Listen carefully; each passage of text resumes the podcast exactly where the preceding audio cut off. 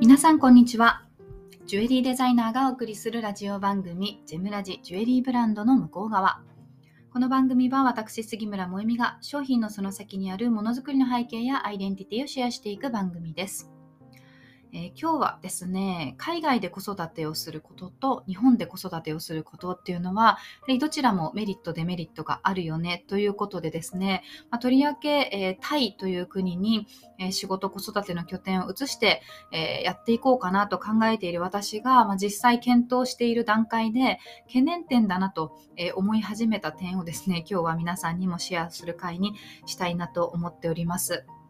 えー、今日の配信はあの先週の配信の、ま、ちょっと続編的なところなんですけれども、まあ、先週はですねあの私がそもそもなぜえ日本という国のこの環境だったり教育というものに疑問を持っているのかっていうところをお話をしているんですけれども、まあ、それが理由で、えっ、と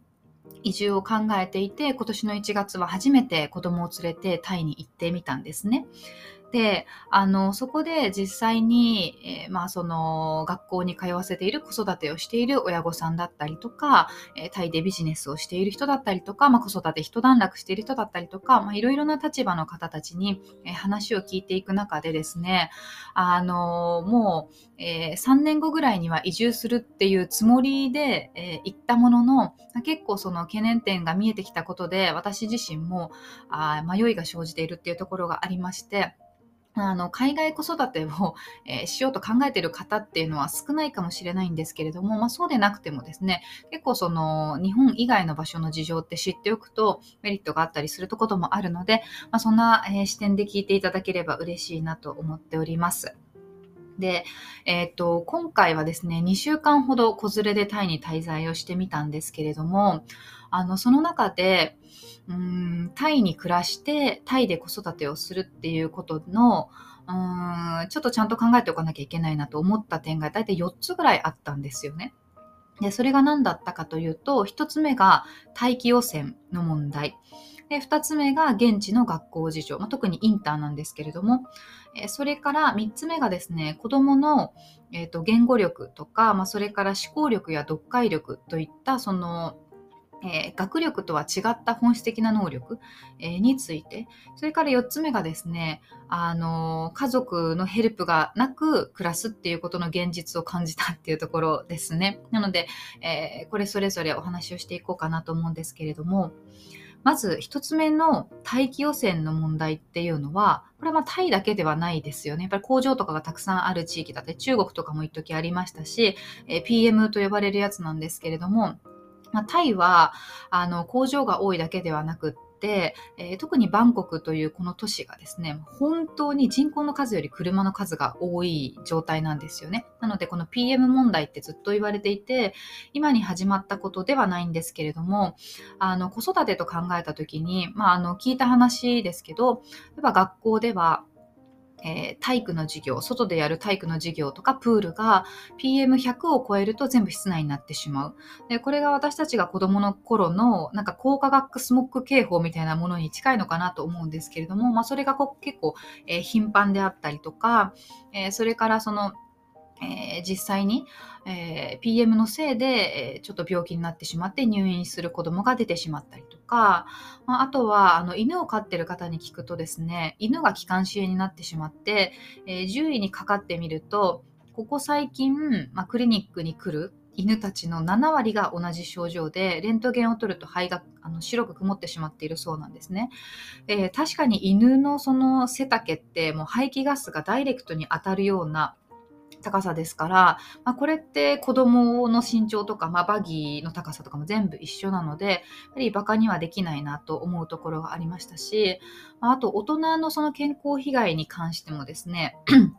あの私で言えば、あの皮膚が痒くなる目が痒くなるっていうのは実際にあってでこれあの日焼けのせいだとずっと思っていたんですよ。てでもその住んでいる人に聞くと「いやそれ PM なんだよ」って教えてもらってであのどういうふうに痒くなるかというと日中露出している部分私であればあの腕とか顔とかがシャワーをした後とかにすごく痒くなるんですね。であの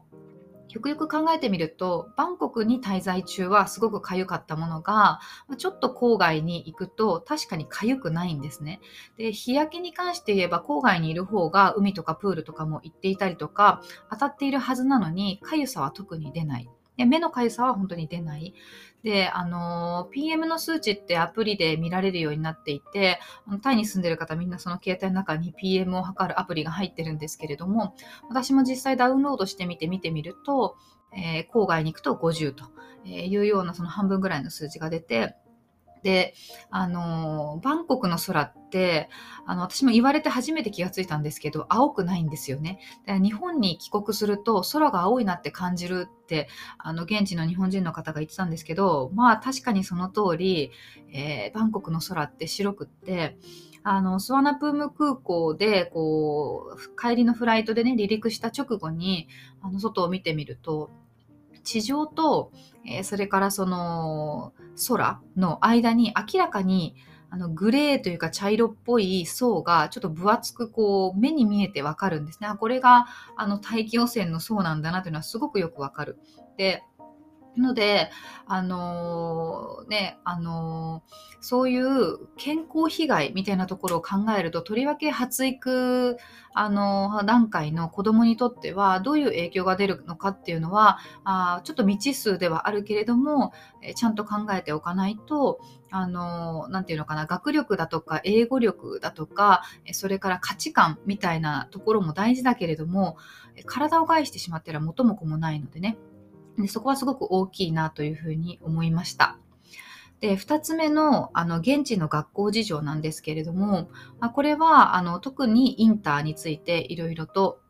話を聞いてきたんですが、えー、やっぱり、まあ、あの、日本でもね、あの、問題は、学校の問題っていうのはいろいろありますから、えー、これは、あの、タイに関してだけではないと思うんですけど、えー、まず言えることはお金の問題ですね。で、えっ、と、インターってもともと高いですけれども、タイは今、えっ、と、経済発展に伴って物価上昇もすごいので、えインターの学費が毎年7%上がっていくというふうに言われているそうです。で、毎年7%っていうことは、もし3年後、移住しようと考えたときに、20%は上がってることになりますから、こう、それは、あの、知らないでいってしまうと、莫大な学費がかかってくるっていうことになるわけですね。で、あのもちろん毎年7%上がり続けるっていうことはないと思うので、え緩やかにそのパーセンテージが変化していくか、え途中で止まるか学校によって、えっと、違うか、まあ、いろいろあると思うんですけれどもただ物価上昇を考えるとあの、まあ、物価だけじゃないですね。賃金とかも全部上がっていくので、あの、それは当然起こり得ることなのかなと思っていて、もともと、あの、日本のインターに入れて日本で生活するのであれば、そのリビングコストも込み込みで、えー、タイに生活しながらタイのインターに入れると、日本のインターの学費とトントンぐらいになるんじゃないかみたいな大雑把な計算をしてたところがあったので、えー、それは現実的におそらく不可能だなとえー、いうふうに感じたっていうところがありました。で、やっぱりインターというのは、あのー、基本的にお金がある方たちが行っているっていうのがありますよね。なので、あの、駐在の方だったりとか、は、えっ、ー、と、会社とか、えー、それぞれの国が補助をしているというのもありますけれども、あの、インター校っていうのは、その現地にこう居住している外国人の、えーと、子どもたちが行く、あるいは帰国子女が行くという学校なので、えー、タイで言えばですね、タイ人枠って少ないわけですよ。で、そこにやっぱりそのステータスみたいなのがあるので、入ってくるこの子供たちっていうのは、タイの中でもすごくお金がある家の子たちで、えー、なので賄賂なのか何なのかわからないですけれども、学費プラスアルファ寄付金みたいなものをもう年間1000万ぐらいかけて払っている人たちっていうのもあのトップ校の中ではいるそうなんですね実際に。であのそういうその何て言うのかな同級生たちに囲まれるっていうことも考えとかなきゃいけなくってなので例えば、えー、子供のうんとお誕生日会だとか、えー、週末にお泊まり会だとかっていうのも、えー、どこかのいいところのホテルを使ってやるとか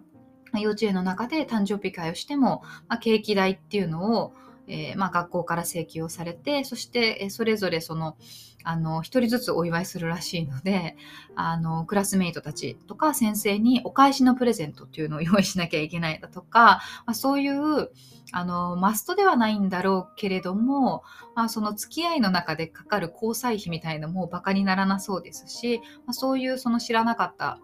あの事情っていうのはいろいろ聞けてよかったなと思っているんですね。で、それ以外には、あの、今、大麻が解禁になっているんですね。タイって去年からだったかな。で、あの、市内にもたくさんその大麻が買える場所だったり、大麻のカフェだったりっていうのができてるんですけれども、やっぱりインターの中でも中学校とか高校とかぐらいの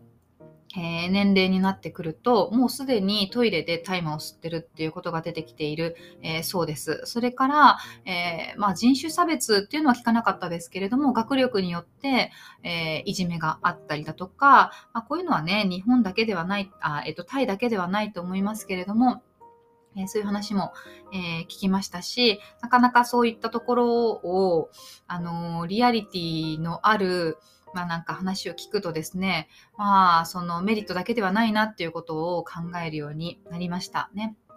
で、あの、まあそのインター校事情にあのちょっと近いんですけれどもじゃあそういったところに子供を入れた時にですね子供のその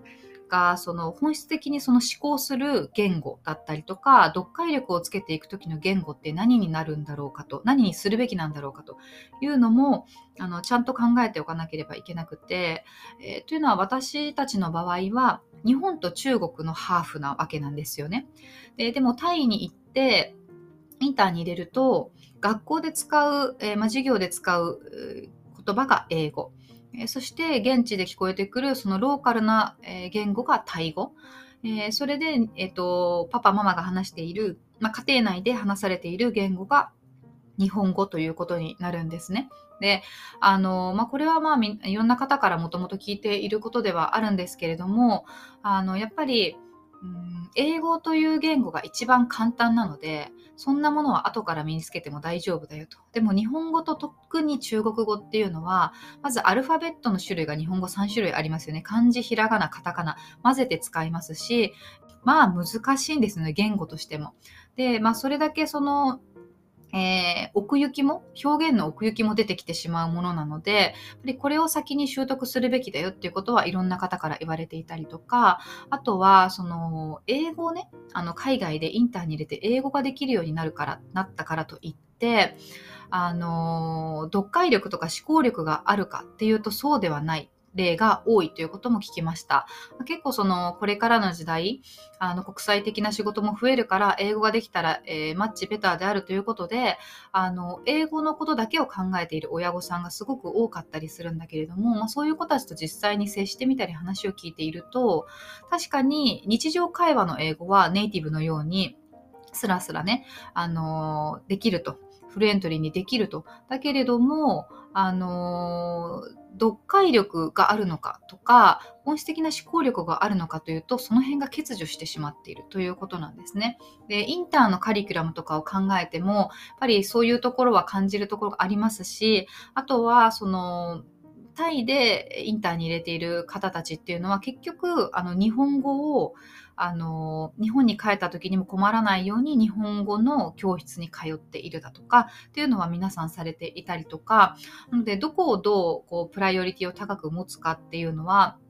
局トレードオフになってしまうんですよね。なので、どの選択がより子供にとって、自分たちの子供にとって、可能性が大きいのかっていうことを、吟味しなければいけないなというふうに今すごく感じました。で、あの、インターに入れて英語ができるからといって、じゃあそのインター校の学力のレベルが高いのかというと、やっぱり学力的には日本の学校の方がレベルが高いから、考え方によっては、えー、日本でそれなりの学力のところを目指して後から英語やった方がベターだったりするよっていうことも言われて、まあ、それはその通りなんですよね。で私たちはそのえー、まあ、言語に関しては結構重きを置いているんですけれども、まあ、学力っていうところにはそんなに重きを置いていなくてどちらかというと、まあ、その先週の配信でもお話ししたように、えー、その子育てをするえー、環境だったりとか、えー、そこで形成される価値観だったりとか、えー、まあ、そういったところに重きを置いているので、まあ、いいかなとは思いつつですね、まあ、子供の可能性を最大限伸ばしてあげることっていうのを考えると、ちゃんと、え視野に入れておかなければいけないなというふうに、え思いました。で、最後がですね、あの、家族がのヘルプがないっていう現実を、まあ、味わってきたっていうところなんですけど、えっ、と、私たちの場合は、え日本にいる時はですね、えおじいちゃんおばあちゃんがすぐ近くに住んでいるので、家族みんなでえ子育てをしていて、えそれがゆえに私は今仕事ができているっていう状態なんですね。で、今回は2週間、まああのもちろんおじいちゃんおばあちゃんのヘルプがない、え、状態でで、特に最初の1週間は夫が、え、ダイヤモンドの鑑別の講座を1週間みっちり受けていたので、朝から晩までずっと私がワンオペをしていたわけなんですよ。で、あの、それを、うん、まあ、頭の中では分かっていたけれども、理屈では。実際体感してみると、特に、あの、3歳の男の子っていうのは、活発で甘えん坊で、で、そのね、年齢が変われば変わってくるんだと思うんですけれども、うちの子の場合は、あの、止まっていることが一切ないんですね。本当にエネルギー値が高いというか、常に動いている。まあ、会う方会う方によく言われたんですけれども、なので、あの、ワンオペをしていると、あるいは二人で見ていてもですね、親が1分たりとも休めないっていうような、そういう感じなんですね。で、まあ、それは子供の特徴なので、あの、すごくいいことだと思ってるんですけど、まあ、それと仕事とどういうふうにバランス取っていくかということを考えたときに、必ず、えー、まあ、従業員を雇用するだとか、えタイで暮らした時にお手伝いさんを、えお願いするだとか、何かしら、え、コストがかかる。それは、え、お金もそうですし、人というコストがかかる場合は、そこで信頼が作れるかどうかとか、え、そういうのもありますし、えまあ、学校もそうですし、習い事みたいなものもね、全部そうだと思うんですね。なので、そこがどういうふうにマネージできるかっていうのも、え大きな課題だなというふうにあの、思ったんですよね。なので、この辺が、あの、こう、今私を悩ませているところではあるんですけれども、もう、やっぱり、あの、今まで、こう、タイという場所で、えー、生産をしたり、買い付けをしたり、住んでみたりっていう、今までこの積み上げてきたものっていうのがあるので、まあ、そういうその他の人にはないポテンシャル、他の人にはないチャンスっていうのを、あの、無駄にしてはもったいないなっていう気持ちはあるし、やはりその、あの前回での配信でお話ししたような環境ということを考えてもやっぱりタイの方がいいなと思うので、まあ、リスクを、えー、取ってでもえー、チャレンジしてみるべきなのかなというふうには思っています。なので、これらの懸念点をどういうふうに解決できるのかっていうのが、まあ、これからのちょっと課題なのかなというふうに思っているんですね。で、タイという国は、東南アジアの中ではもうそろそろそろというか、今後は衰退していくんじゃないかということも言われていて、ビジネスをするなら、もっと他の、え、インドネシア、フィリピン、ベトナムみたいな、まあ、この辺がいいよということは言われてるんですけれども、まあ、ビジネス目的ではなく、子育て目的だったりするところもあるので、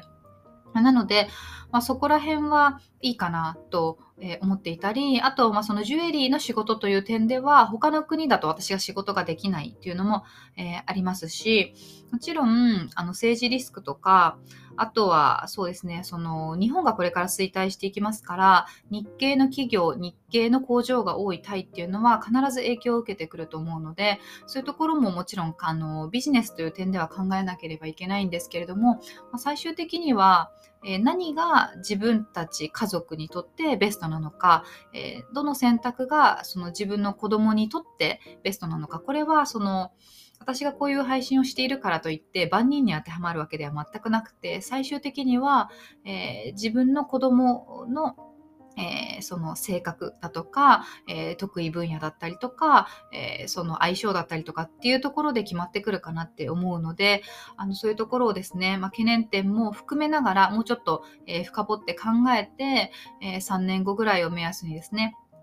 できればなというふうに思っています。でもちろん、日本を拠点に、えーと、タイや中国っていうのを、まあ、一時的に 1, 1ヶ月、2ヶ月っていうショートステイで、あのー滞在するっていうやり方もありですし、その辺をね、えー、考えていこうかなと思っております。なので、あの、ぜひですね、あの、例えば、えー、海外居住経験があります。他の国ももちろん、海外で子育てをしたことがありますよとか、ご自身が帰国子女ですよとかね、えー、そういう方はですね、ぜひあのご自身の経験をシェアしていただけると大変参考になるので、ぜひ教えていただけたら嬉しいです。はい。それでは今日はとても長くなってしまいましたが、この辺にしたいと思います。また次回お会いしましょう。